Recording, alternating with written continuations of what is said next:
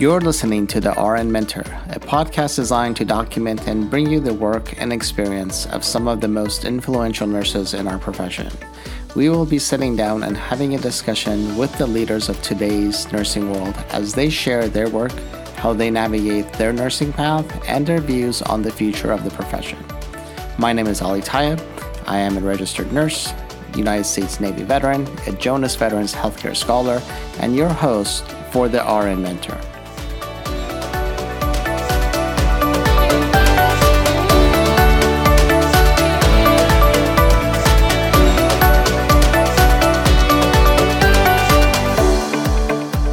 Welcome to another episode of the RN Mentor podcast. I'm super excited to be joined today by Dr. Marketa Houskova.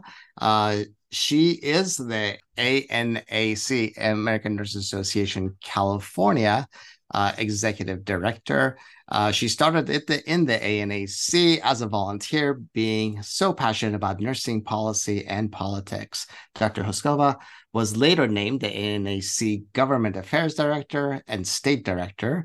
In October 2017, Dr. Houskova was named the Executive Director for ANAC. Dr. Houskova was born under the communist regime in then Czechoslovakia and immigrated to the United States to pursue her American dream.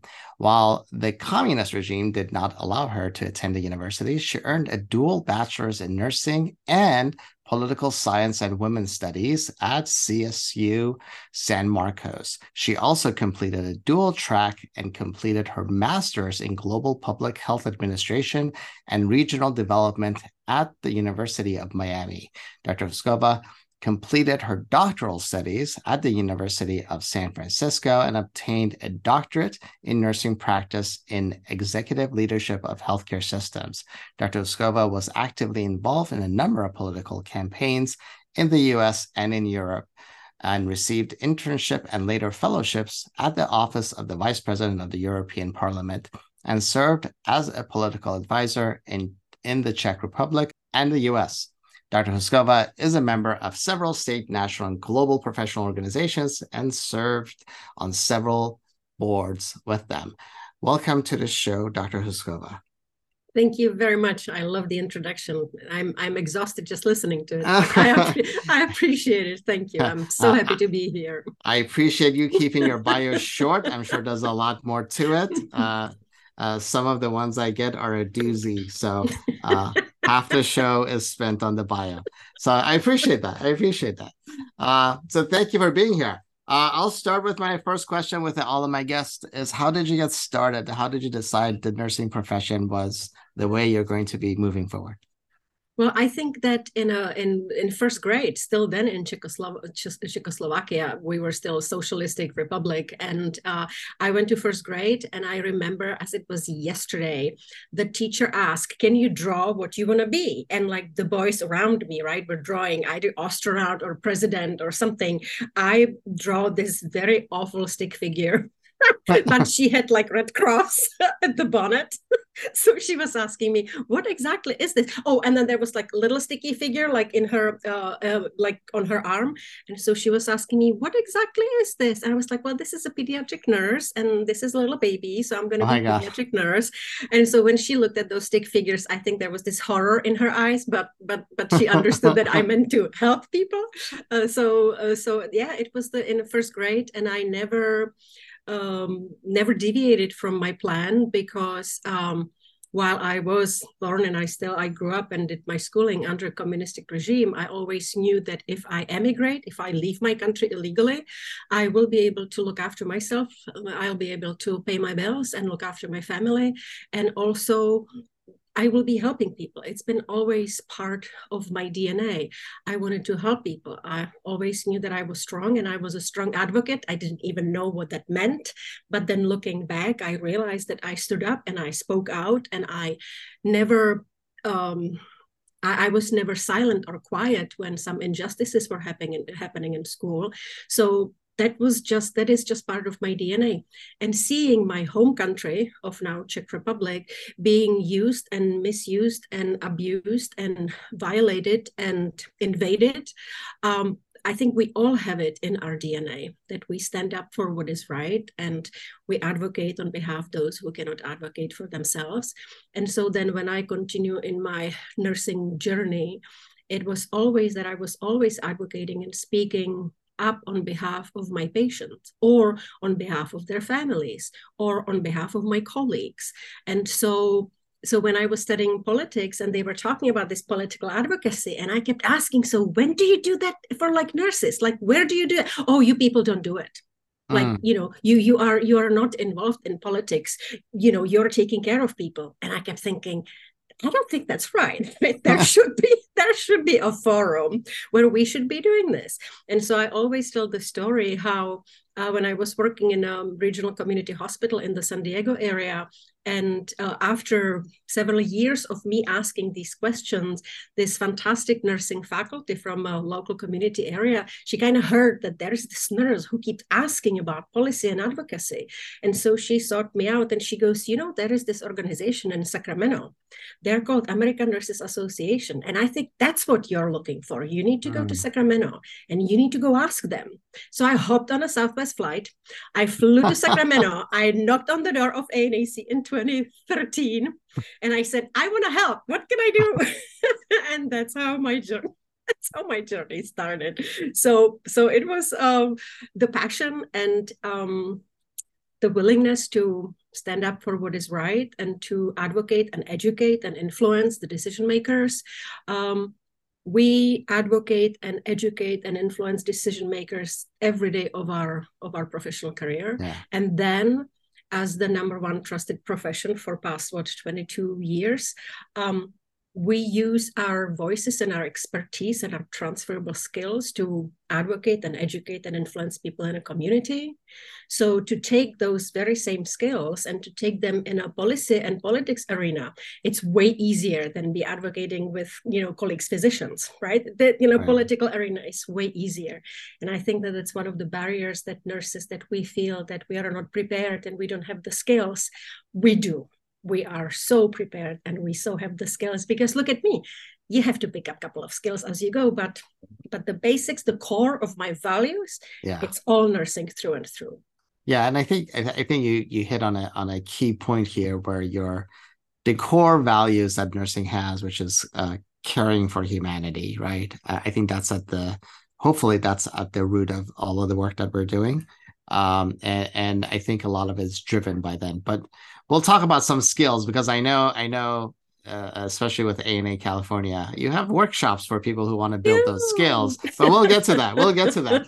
Um, but I want to touch on another point. You are you came to the U.S. Uh, as an immigrant, um, mm-hmm. as I did. Uh, you know, I was young. My mom brought me over when I was like 12 years old, um, and uh, uh, but I think how much of your um, of the work that you're doing now do you think was driven by the fact that you came from uh, um, uh, a communist regime or or or a, or an area where uh, there was there was sort of like an oppressive regime where you weren't able to do everything and human rights weren't always up to par, sort of say, of what what the nations may have considered that needs to happen. How much of your work do you think is is driven by that? I I think that my initial answer was absolutely 100%. It's through and through. It's who I am. That's how I carry on uh, myself in my personal life and in my professional life. And uh, but but maybe I don't know, maybe 90, but 90%. But I really think that my upbringing and uh, me being part of as a as a kid, as a nursing student, being part of the Velvet Revolution in my country, where uh, where changes changes came around. Finally political changes came around. And and i was the one i was 18 years old and i was the one advocating and i was the one standing up to you know to back then to the hospital administration and i was pointing at them and i was saying you cannot be here. You did these awful crimes. You cannot be in leadership positions anymore. And i said look we're all here right? All the nurses we're all here.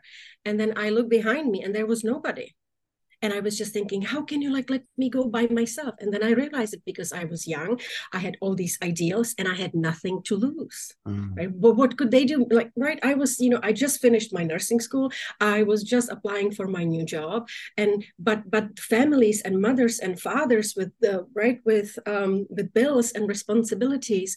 And what the communistic regime did is that they would punish me for speaking out, but they would punish my family. They would punish my sister. My sister would not be admitted to school, and then my grandma would not get health care. Right. So, yeah. so the, the the punishment, the, the the range of punishment for stepping on the system was severe.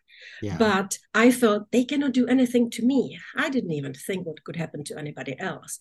But yeah. then when I saw my colleagues who had little kids and they wanted their kids to get to schools, right? And they wanted to study, you know, uh, their ability to speak out against the wrong thing was severely limited. And that's yeah. what I realized that that's that's the power I have. And that's the huge benefit that I have that I don't have to worry about about my family to be looked after. And I think that no matter what issue, no matter how difficult or controversial the issues are in California politics and policy, and we know we have many, it's yeah. nothing compared to where I came from and right. what the what the repercussions would be and what the punishment would be and so i got my punishment because they didn't i was not allowed to continue my studies and i was not allowed to be admitted to to university so you know but then but then thankfully the regime was ending and um, by speaking out against it and by uh, uniting and motivating people when I was 18 and 19, I realized the enormous power I have when when when I am very passionate about something and when I truly believe in it. Yeah. And I think that I do I am like the work at ANAC, what we do, um, anytime I am invited to a presentation or to podcast, like the passion is absolutely palpable for me. And that's why I am able to bring fantastic people to do the work with me.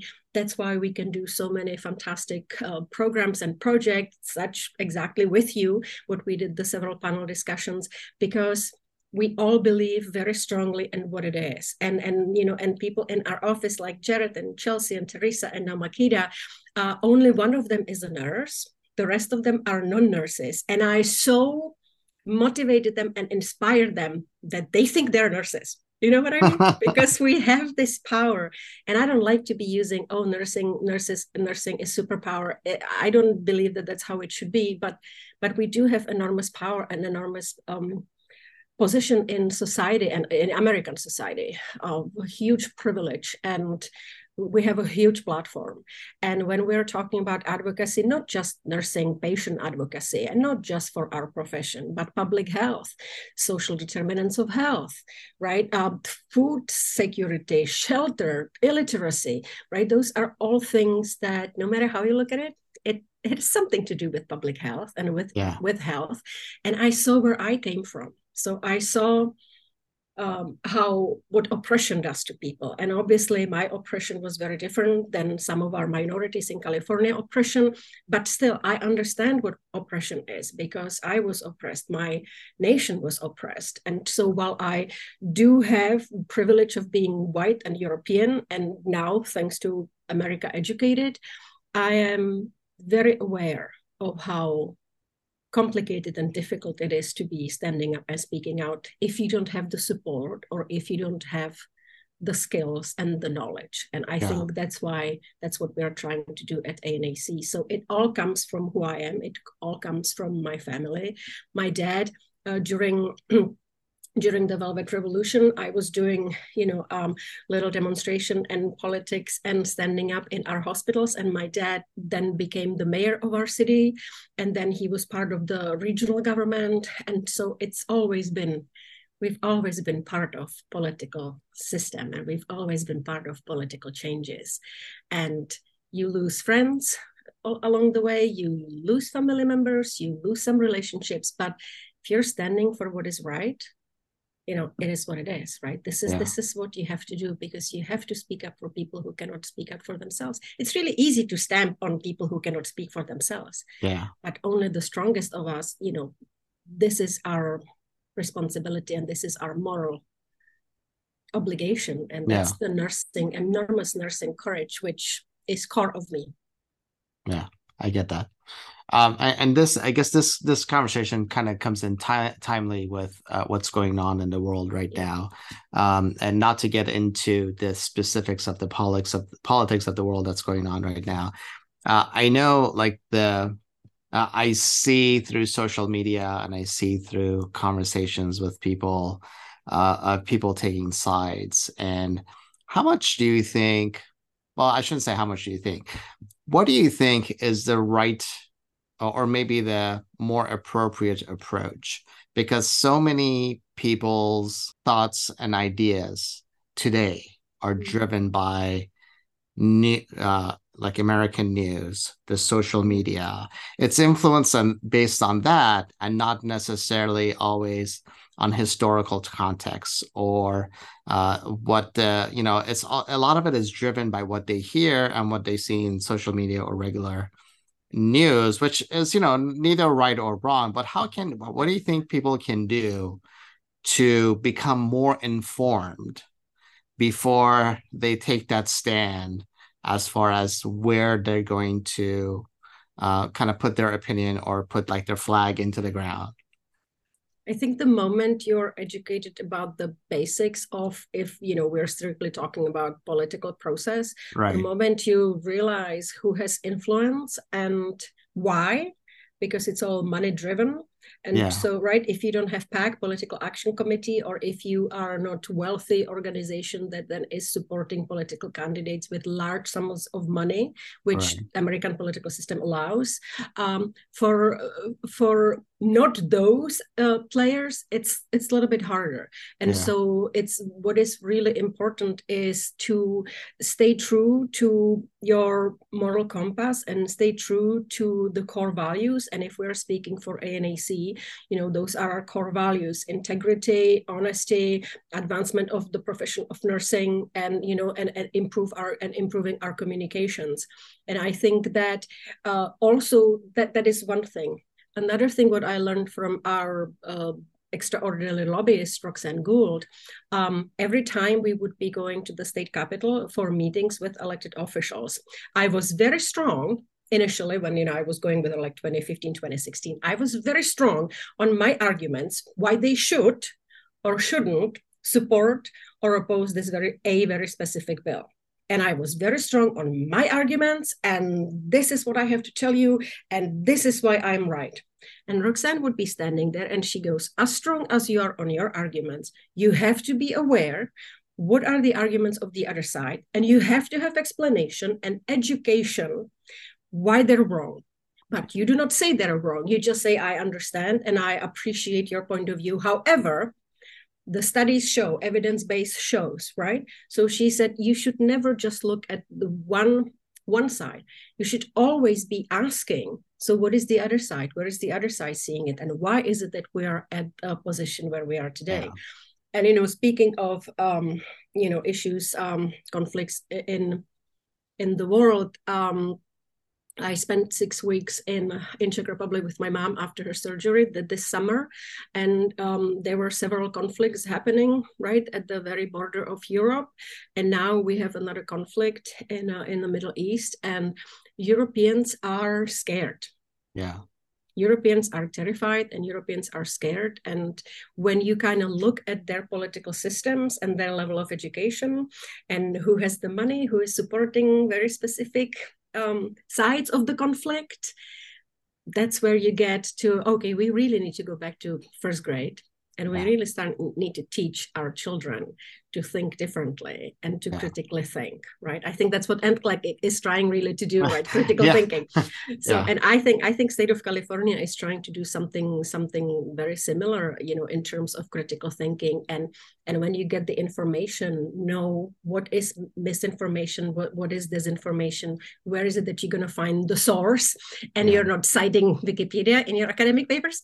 But um but but the governor governor newsom just signed a bill assembly bill 873 and that is, that is requiring schools to do media literacy training so students can spot misinformation from questionable online sources Beautiful. the fact that we have to put it in our uh, educational curriculum is somewhat troubling to me.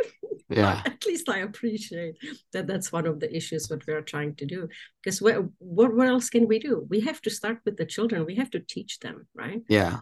And and, and, and and I appreciate that because me coming from, you know, especially with what's what's going on in the world mm-hmm. right now, um, being uh, being from the Middle East, uh, raised in you know till I was twelve. I was in in, in Iran for for uh, well not the whole time, about six years of my life mm-hmm. I was in Iran.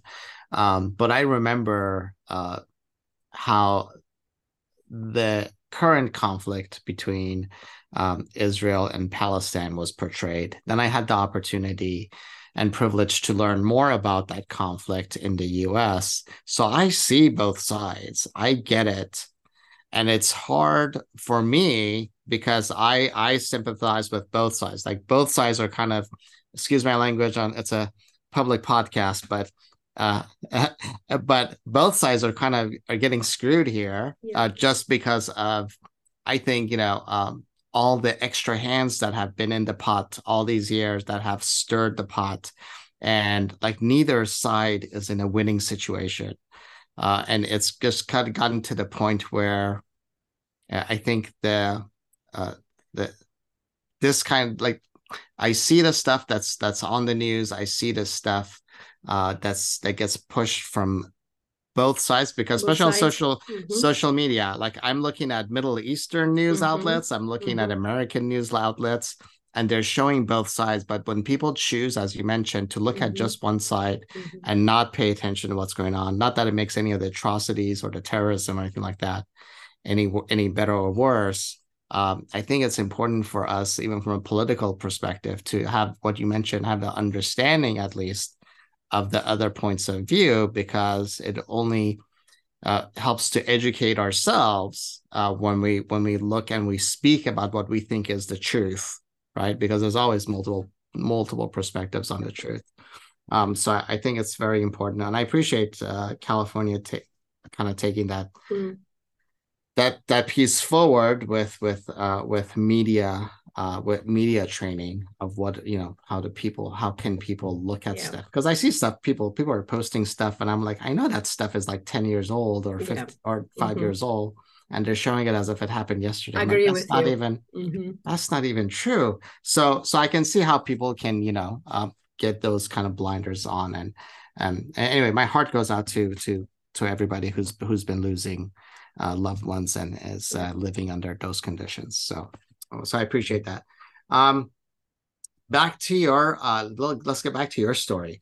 Um, so how did you decide, for example, you are going to how did you decide you're going to get into the role of being the executive director for uh, for ANA California? I know you started out as a volunteer. Yeah.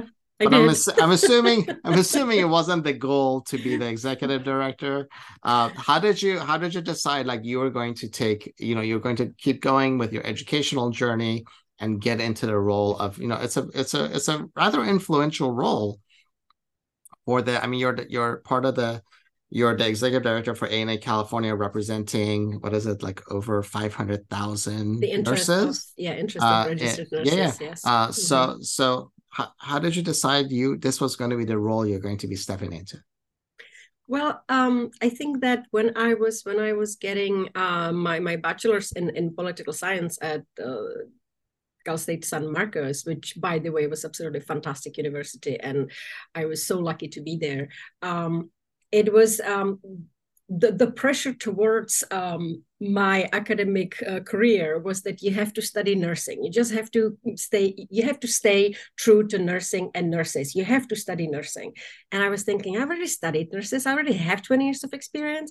I've already mm-hmm. been certified pediatric nurse. I've been nurse anesthetist. I am working right in, in san diego area. So i don't think so. I think that if i want to be effective at bringing about and implementing political sustainable change mm-hmm. i need to study the political system and i need to study the system of administration administration because I know nursing.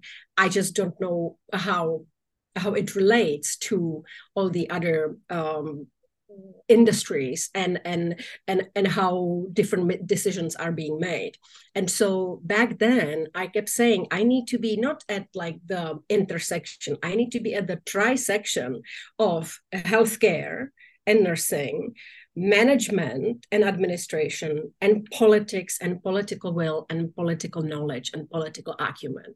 And so i felt that i have to figure out my education in terms that then I am at some position, I don't know what position, but I will be taking my nursing and healthcare considerable experience, uh, my uh, know how, and my acumen in terms of management and administration, and very specific skills in terms of politics and policy. So, the fact I told you, I didn't know that ANAC even existed. So, when I finally got here, all I wanted to do, I just wanted to be working in policy it never occurred to me that i could be named the executive director never. And you know and like something 2013 2014 somebody eh, from czech republic they came to me and they said marketa you're educated you're experienced. We need you to run for a seat in european parliament. My immediate reaction was oh my god me? Oh, of course i can't. I am not educated. I don't know enough about oh my god i can't.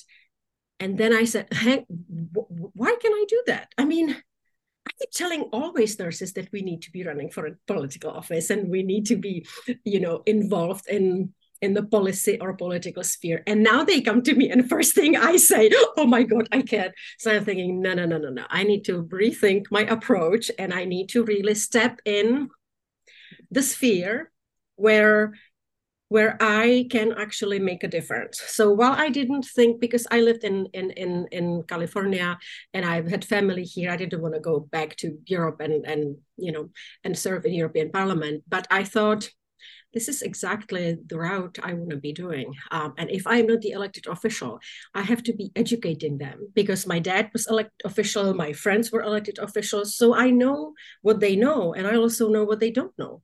And so I thought, if I want to be helpful in a political process, that's why I love politics and everybody hates it. I get it. I just love politics.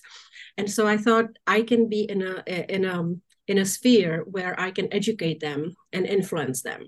It never occurred to me that I would be leading this organization doing exactly this, but um, but I think that I was maybe like two years volunteering at the office here at ANA California, and uh, and I was um, paying my uh, my rent from my savings from from from previous years, and so it just kind of came about where uh, restructuring changes uh, changes came around when uh, there was a new board uh, elected and after restructuring and reorganizing i think the then the board was looking at you know we need to have somebody in california. California nurse needs to be doing it. And look marketa is educated and marketa has done this and she actually have been working in political campaigns. I was running political campaign here in california and the elected official got elected in the state capital. And so I, I, I always thought i'm always very grateful that they took a chance on me and it's not like chance i was educated and i was prepared but still right. this is a, a huge role and I have to tell you, I should not be even saying these things out loud, but I keep always talking. I'm like truth and I keep saying things. And but I have to tell you that this is my sixth year in the role of executive director, or now late they just changed my title into CEO. But I'm still doing obviously, you know, my position. But only last two years, I feel that I'm no longer imposter. Mm. And it was brutal and brutal. I don't have any other word for it. It was brutal. Uh, seriously, like last year and a half, I feel like I got this. I really got this. And, and and even when I look before, we did fantastic job. We we grew the organization by leaps and bounds. We've uh, quadrupled our programs, we quadrupled our staff. So it's not that we were not doing anything before, but the very awful feeling of imposter syndrome. Oh my God, alive and well. It was brutal. And I kept thinking, why do I have it? And every nursing colleague of mine I spoke about, and I was just telling, what would you do if you were in this position? They're like, oh my God, I would feel like I don't know what I'm doing every single nurse highly educated all my colleagues right? So i'm thinking okay maybe i'm in a good company but it's time. I am no longer an imposter. Yeah. but i think I, I, don't think it's just me. Uh, we don't have that many nurses at, at, these, as you said, thank you, influential positions. Uh, I work with uh, California Hospital Association, and so BJ Bartleson, uh, she retired, so now there is Sherry Lowe.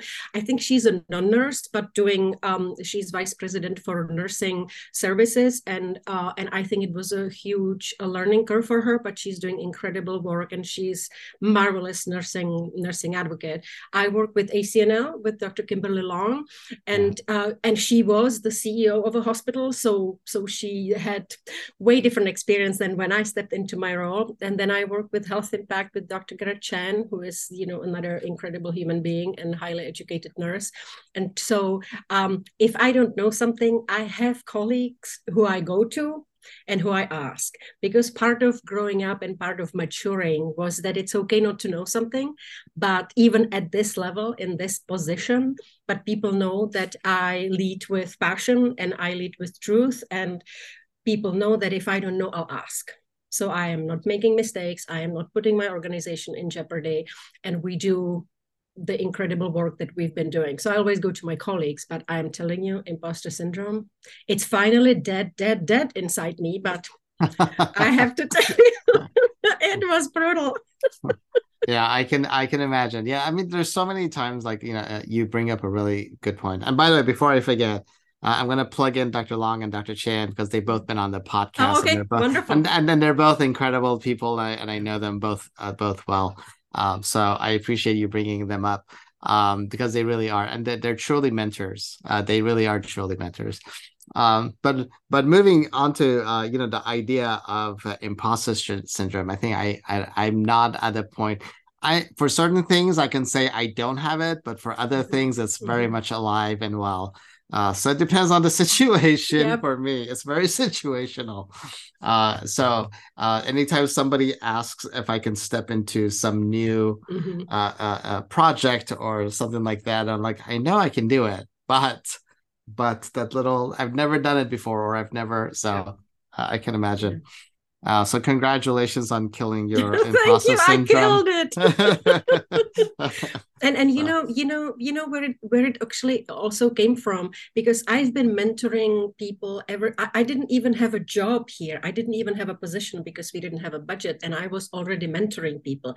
I didn't even view it as mentoring. Yeah. People came to me, they wanted to, they they were interested in policy and politics, usually for masters, right? MSN usually for for their projects. And so and and so I think that we have a we have a we just hired a new policy aide, uh, Makida Trainum. She's master prepared registered nurse. So we just hired her two weeks ah, ago for, for ANAC. She reached out to me in 2015 or 2016 when she was doing her master's and she interviewed me because she was interested interested in policy and politics. Nice. And we, we, we stayed in touch. Then she went through our fellowship program. Then she went through the national fellowship program. And when the time came, perfect timing, you know so who are we going to hire it has to be a nurse and you know he or she needs to work in policy and politics boom right so uh, so so I've done so many interviews and I've talked to so many masters or, or, or DNP students, and they look at me that I am the mentor, but I am telling you, right? For the longest time, I felt that I was the imposter. But when I was talking to these students, I felt, I got this, yeah. right? I know what I'm talking about. I am good at this. This is right. This is my sphere of expertise. I am really good at this.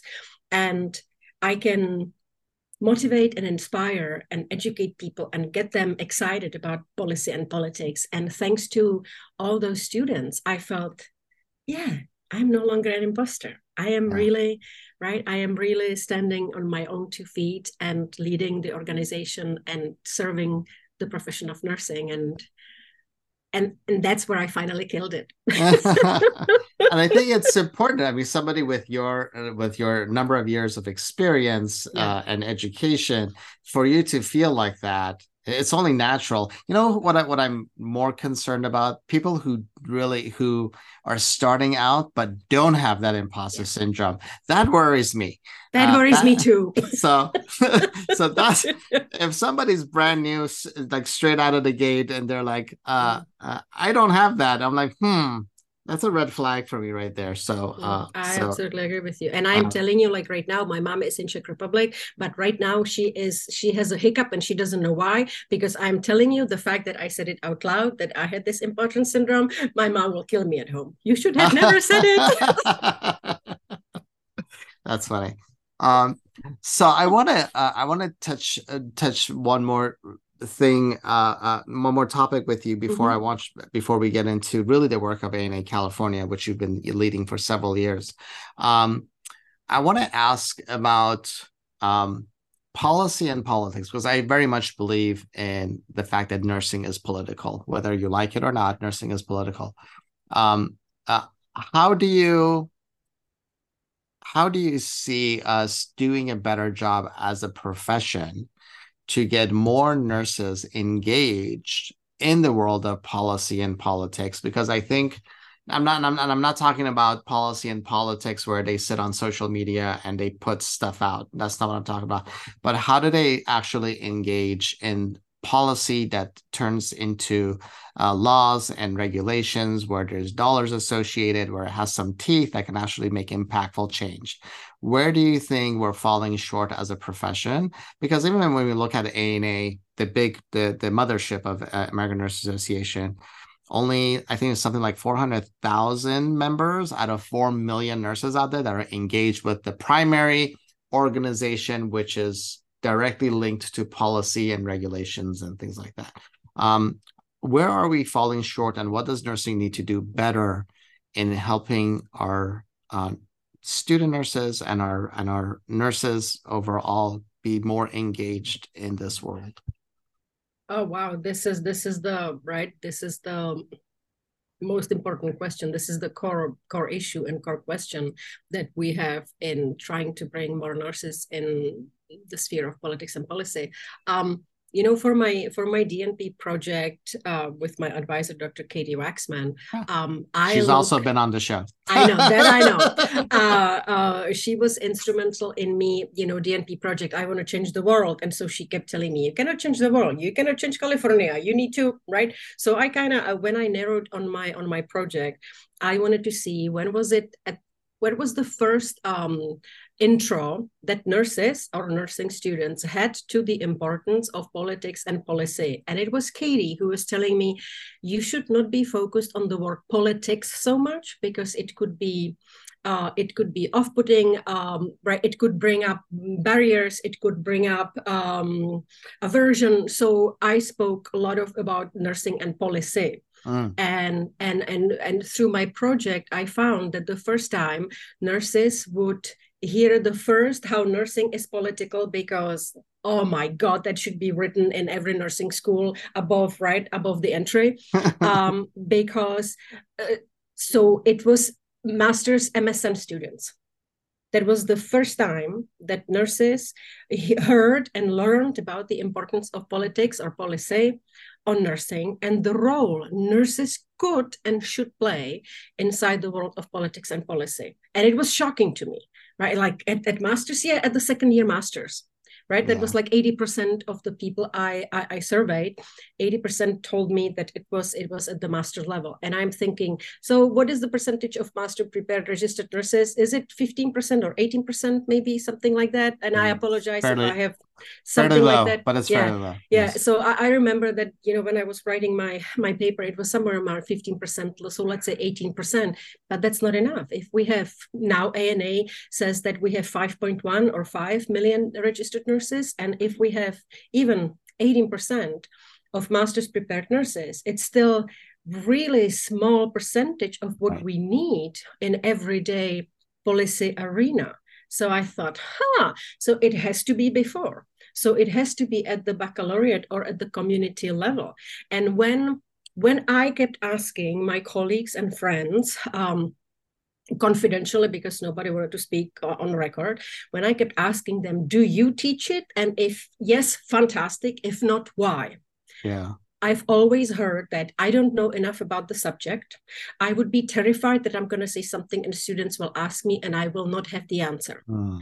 And I could absolutely understand the conundrum uh, where half the time I was terrified, right? You know, half the time I was terrified if I didn't have the right answer, that people would view me as incompetent and and would be questioning, you know, my work at ANAC. So I absolutely understand the fear, but also nobody actually knew that there is ANA and ANAC. And this is what we do. We are 501c6 lobbyist political organization.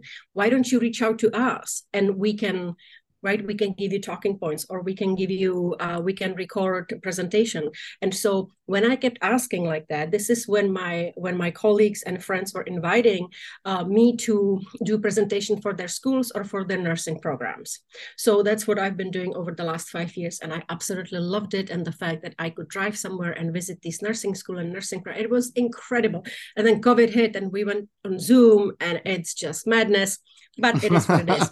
so, and I know that uh, four years ago, I was invited to this community college, and uh, and I kept asking them, "So, do you know what the Institute of Medicine report is?" And they go, "Uh huh." I'm thinking, "Wow." Then next week, I was invited in a baccalaureate program, and I said, "So, do you know what the Institute of Medicine report is?" No, never heard it. Don't know what you're talking about. So that's where I realized it doesn't the level of academic progression at this very stage doesn't matter. It should yeah. be part of nursing education. Yeah. And well, you know, sorry about that goes to you then. the ball is in your court. And I don't know how to I don't know how to change it because I know that there is policy class, but also you know when i attended different nursing programs and when i asked them what what, what course did you invite me to come in some was leadership uh, some was professional development and a couple of times i was invited into the policy policy course for the semester and they were discussing insurances and they were discussing you know healthcare systems which yeah. i understand that is important but that is not really what nursing policy is about or should not be right yeah. we should also be talking about the incredible role we have and uh, again the privileged uh, position uh, of influence in our society that when we talk about something when we tell them that this is really important and and and this is why people listen and i don't think we have I don't think we have capitalized on this enormous political capital. Like everybody would give almost anything to have this political capital and we still leave it underutilized. Yeah. And so one way, right, what we can do is through ANAC that we have our advocacy institute. We have, you know, every year we have fellows. We're trying to um, do different campaigns, right? Uh, Jared at our office, Jared Fessler calls it campaigns, but those are like little different programs, different webinars, seminars. We just we just need to be talking about it more.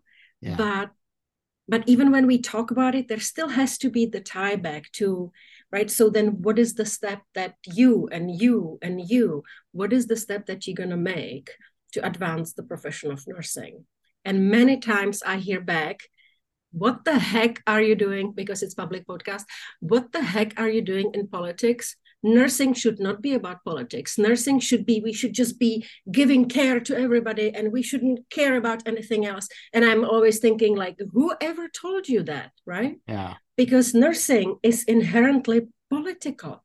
And just when i say what is it that you can and cannot do um, you know, at the bedside as a nurse in your profession? Who decides that? Yeah. And many times the answer is BRN or the hospital association or the hospital. And so when I tell them, no, actually, it's the California state elected officials, it's not even the federal government, it's the California state officials that are sitting right from our office across two, two blocks. Um, they go, oh my God, we didn't know that. That, that's all it takes for yeah. nurses to realize oh my god that's why we have to be part of the part of the sphere. That's why. Yeah. It takes and, me 10 minutes right? It's like it's really not that complicated or that difficult. I shouldn't yeah, be saying it out loud or i'm not going to have a job but uh, it's it's really about motivating and educating people. Yeah, and most people don't realize, and and you know that's something actually I, when I teach, uh, uh, actually any of my courses, I try to put in like uh, politics and policies and into the works of it. Uh, and it's one thing that uh, most people don't understand. Like you're concerned about health, health insurance, homelessness, uh, drug, alcohol abuse, whatever you want to, anything you want to you want to uh, think about. It all comes back to policies that have been set whether a yeah. hundred years ago it was or was mm-hmm. signed into law yesterday mm-hmm. right everything is policy. Everything is policy driven. Change is policy driven. Absolutely. Uh, if there's no policy it's not happening right? Because there's no dollars there's no dollars associated with it. Um, and, and that and that's one of the things i try to emphasize with with my students and they don't always think of it that way but uh, until and that's why uh, it's important for them to realize uh, and it's one of the reasons I do this podcast is like to kind of grow. Uh, you know, a lot of my I use this in my classes, and a lot of I know there's several universities that use this podcast uh, in their coursework, and that's why I always say, uh, uh, um, you know, we need to open up the eyes of our uh, students at the very beginning of the program. Like I was talking to master's students that I that that um, I, I was mentoring um, and I was talking about exactly what you just mentioned, the Institute of Medicine report, and she has never heard of it. I'm like, it was, it's been, it came out in 2010. 2010 it came out and they've never heard of it and and that's i think that's that's sh- that's shameful on our part as a profession that we we have we continue to have people who have never heard of this and, and it's shameful uh, that that i would say something like that that my the, the student uh, that would say, "Never heard of it." I'm like, "Well, let me let, let me, tell you. Let yeah, me tell let you about it and how how, how crucial it is. Yeah. Yeah, yeah. I, so, I and this, these are master's level people. So, but you're, you're right. But I'm, I bet you there's doctoral prepared people that probably haven't heard of it either. No, um, yeah, I had actually, I had um, associate faculty at at one um, doctoral program at, at a university here in California. And so you know they emailed me and asked me can you give me some information? I said of course. I, I never say no of course that's why i'm here.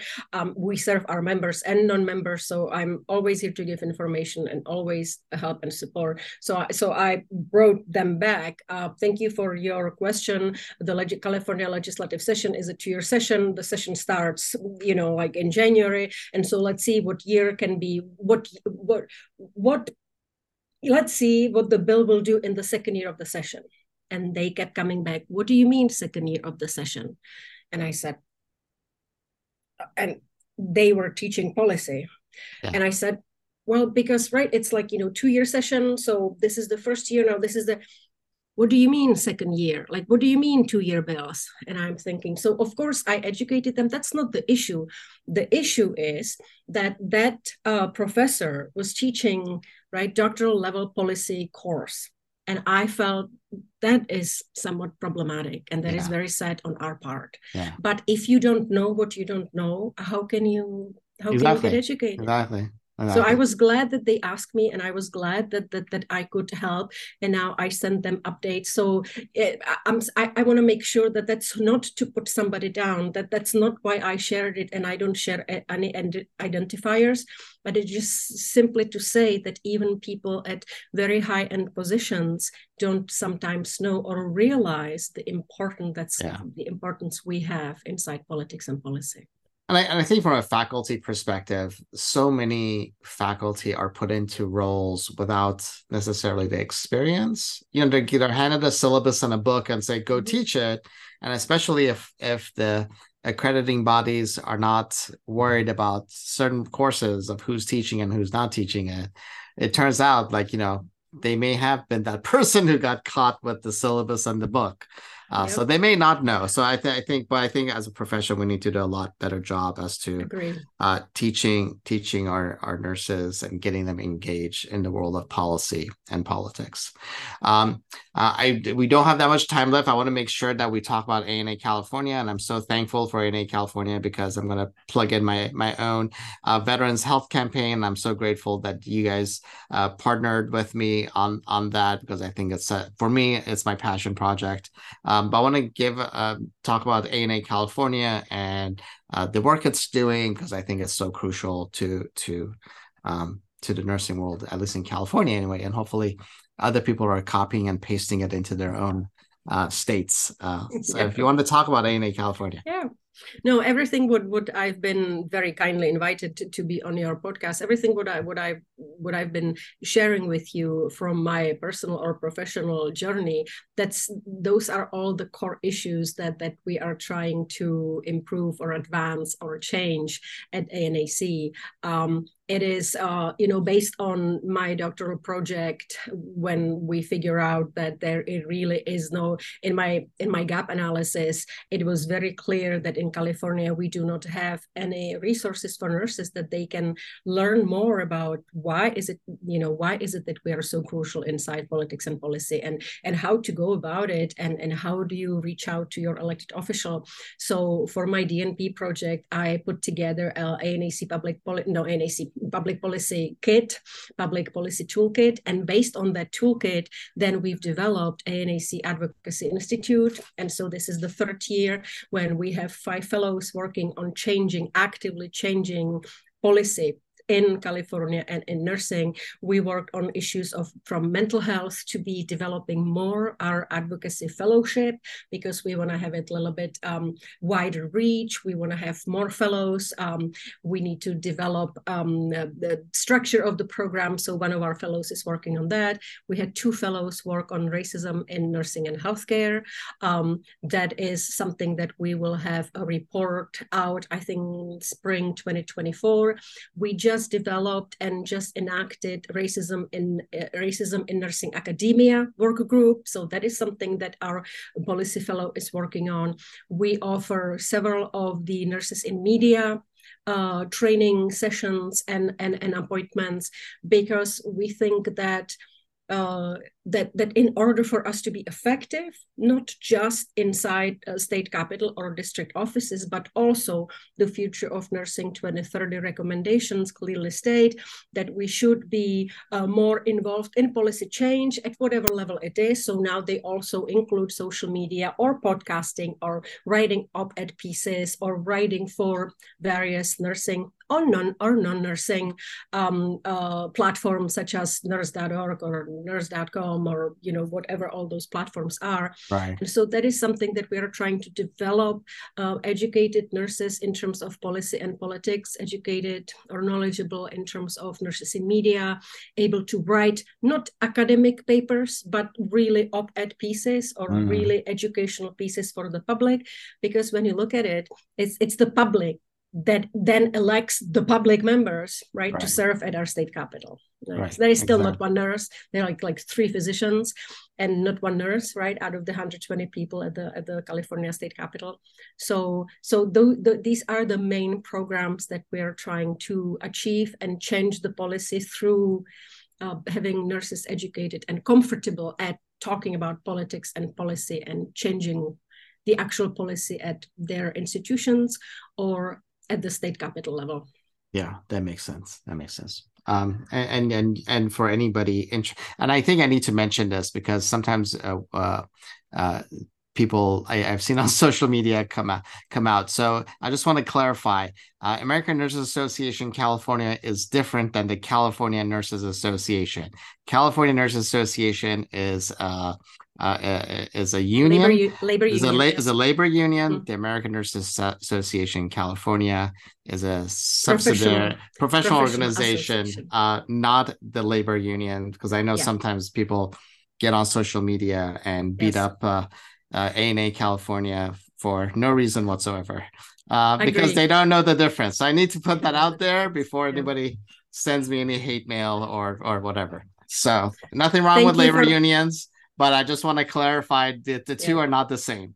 Um, Thank you because some are, some states are they are combined. The labor union and the yes. uh, American Nurse Association of that state yes. are yes. one and the same. California, two separate organizations. And uh, if I if I may, we used to be one and the same, but then in 1994 was the split, and now there are two separate individual organizations. Yes. Uh, different different missions, different different. Uh, yeah. Uh, so I have to put that out there because I've seen on social media once in a while somebody jumps on and beats up ANA California for a labor union issue, and I'm like, and I feel like I need to go on there and say wrong, wrong one, wrong one. So, yeah. so I appreciate that. Um, so thank you so much. Uh, I, I, greatly appreciate your time. Um, uh, but uh, um, I want to make sure that I I know you're a busy person. Uh, so we have been uh, listening to uh, Dr. Marketa Houskova. Um, uh, she is the CEO, Executive Director, CEO of American Nurses Association, California. Uh, and very grateful for your support for for the Veterans Health Campaign that you that you supported moving forward. And I'm very grateful for the work that you're doing for the state of California and the nurses within the state of California. So thank you so much. Thank you very much.